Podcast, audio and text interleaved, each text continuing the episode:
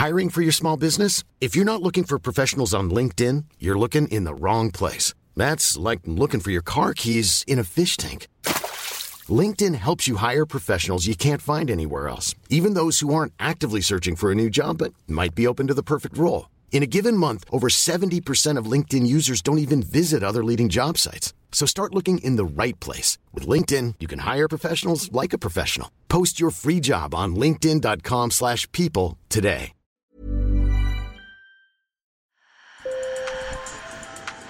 Bonjour. Hello. Hola. Marhaba bikoum. Sur le fil, Le podcast d'actu de l'AFP. des nouvelles choisies pour vous sur notre fil info.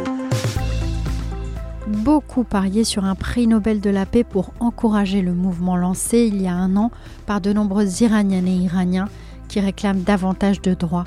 Femmes, vie, liberté. Et oui, le Nobel a été décerné à l'une de leurs icônes, la militante Narges Mohammadi. Elle a été récompensée, je cite, pour son combat contre l'oppression des femmes et pour les droits humains. Une décision que l'Iran a immédiatement qualifiée de partiale et politique. Figurez-vous qu'il y a quelques semaines, ma collègue du service international de l'AFP, Cécile Feuillâtre, avait justement reçu un texte de Narges Mohammadi, dont je vais vous faire découvrir des extraits. Cécile m'a aussi raconté qui est cette militante dont le combat pour les droits humains a commencé il y a déjà plus de 20 ans. Sur le fil. Ma première arrestation et emprisonnement ont eu lieu il y a 22 ans. Depuis lors, j'ai été jugée dans sept tribunaux et condamnée à un total de 32 ans et 9 mois de prison, ainsi qu'à 154 coups de fouet. Je n'ai presque aucune perspective de liberté, mais je garde espoir de voir la lumière de la liberté et d'entendre sa voix. Ce texte de Narges Mohammadi, dont le portrait, un visage doux, encadré de boucles brunes, a désormais fait le tour du monde, est arrivé depuis la prison d'Evin à Téhéran, avant le tourbillon du prix Nobel de la paix. Le message est arrivé juste autour de la commémoration du décès il y a un an de Masha Amini, cette jeune femme morte après avoir été arrêtée pour non-respect du code vestimentaire de la République islamique. Cette mort avait déclenché le début du mouvement Femmes, Vie, Liberté.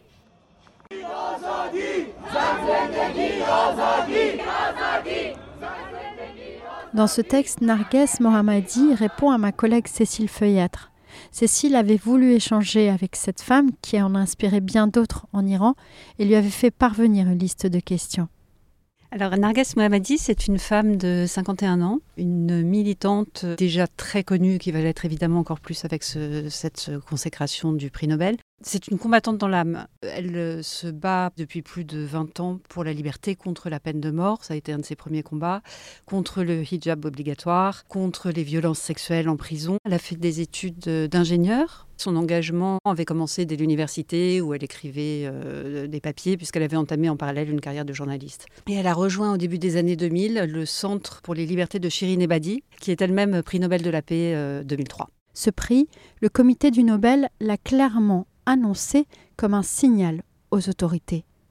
Il a invité Téhéran à écouter son peuple et à rappeler le prix très fort payé par la militante pour son engagement. En fait, elle a fait des allers-retours en prison depuis euh, plus de 20 ans. Euh, J'en discutais avec son mari, qui est donc réfugié à, Paris depuis 2012, qui lui-même est un militant, qui a été condamné, recondamné, libéré, réemprisonné, etc., qui a fini par fuir l'Iran euh, en 2012. Il est donc réfugié en France avec leurs deux enfants. Ils ont 17 ans, c'est des jumeaux. Et il me disait quelque chose qui m'a beaucoup marqué. Il me disait en 25 ans de vie commune, euh, on a vécu ensemble 4 ou 5 ans. Cela fait plus de huit ans que je n'ai pas vu Kiana et Ali, et cela fait plus d'un an et demi que je n'ai même pas entendu leur voix. Ma douleur la plus insupportable et indescriptible, c'est le chagrin de ne pas voir, de ne pas être avec mes enfants depuis leurs huit ans. La lutte a un prix, ce n'est pas seulement la torture et la prison, c'est aussi un cœur qui se brise à chaque chagrin, une souffrance qui pénètre jusqu'à la moelle de vos os. Donc lui euh, était menacé de réincarcération en Iran et donc il a décidé de- qu'il fallait partir et il lui a dit viens avec moi et d'après ce qu'il raconte et elle a répondu euh, non il faut que quelqu'un reste euh, pour mener le combat de l'intérieur. Donc elle est restée. Écoutez les enfants de Narges, vendredi soir à Paris. Je suis très très fier d'elle, faut savoir. Après, comme l'a dit mon père aussi également, il faut savoir que ce, ce prix-là, c'est pas que pour ma mère, c'est vraiment pour le combat qu'on est en train de mener en Iran. Vraiment énormément de sacrifices, énormément de personnes qui sont mortes à cause de ça. Et justement, c'est n'est pas une réponse, une récompense que pour ma mère, mais vraiment pour le peuple iranien. J'aimerais bien que ma mère rentre et j'aimerais beaucoup qu'elle continue à se battre pour la bonne cause. Je suis fière d'elle. La prison a toujours été le noyau de l'opposition, de la résistance et de la lutte dans mon pays, et elle porte en elle l'essence de la vie avec toute sa beauté pour moi.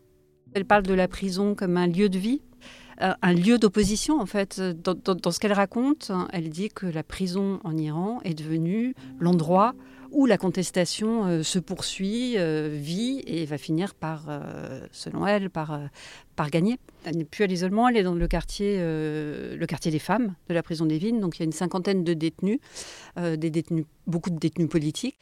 Et ce qu'elle me disait, bah, c'est qu'elles organisaient, elles organisaient des ateliers, elles discutaient des sujets internationaux ou sociaux du moment. elles chantent également, elles lisent. Donc il y a quand même euh, des activités et, des activités assez euh, euh, presque politiques en fait. J'ai demandé à Cécile si le fait que ce message et d'autres puissent sortir de prison était le signe d'une certaine fragilité du régime. Il y a en tout cas des réseaux très bien constitués de militants, de journalistes, d'activistes en Iran euh, qui arrivent à faire sortir des, témoignages, euh, des écrits, des interviews euh, depuis les lieux de, détention. Les militants iraniens dans la diaspora disent qu'il y a une fragilité du système parce que justement il y a ces réseaux, cette opposition intérieure, même si elle n'a pas de visage, même si elle n'a pas de leader, elle existe. et c'est ce que dit Narges Mohammadi elle-même. Le gouvernement de la République islamique n'a pas réussi à étouffer les protestations du peuple iranien et selon moi, la société a atteint des réalisations qui ont ébranlé les bases du régime théocratique oppressif. Je crois que tant que la démocratie, l'égalité et la liberté ne sont pas réalisées pour construire un monde de paix, de vie et d'amour, nous devons continuer à lutter, à avancer et à nous sacrifier.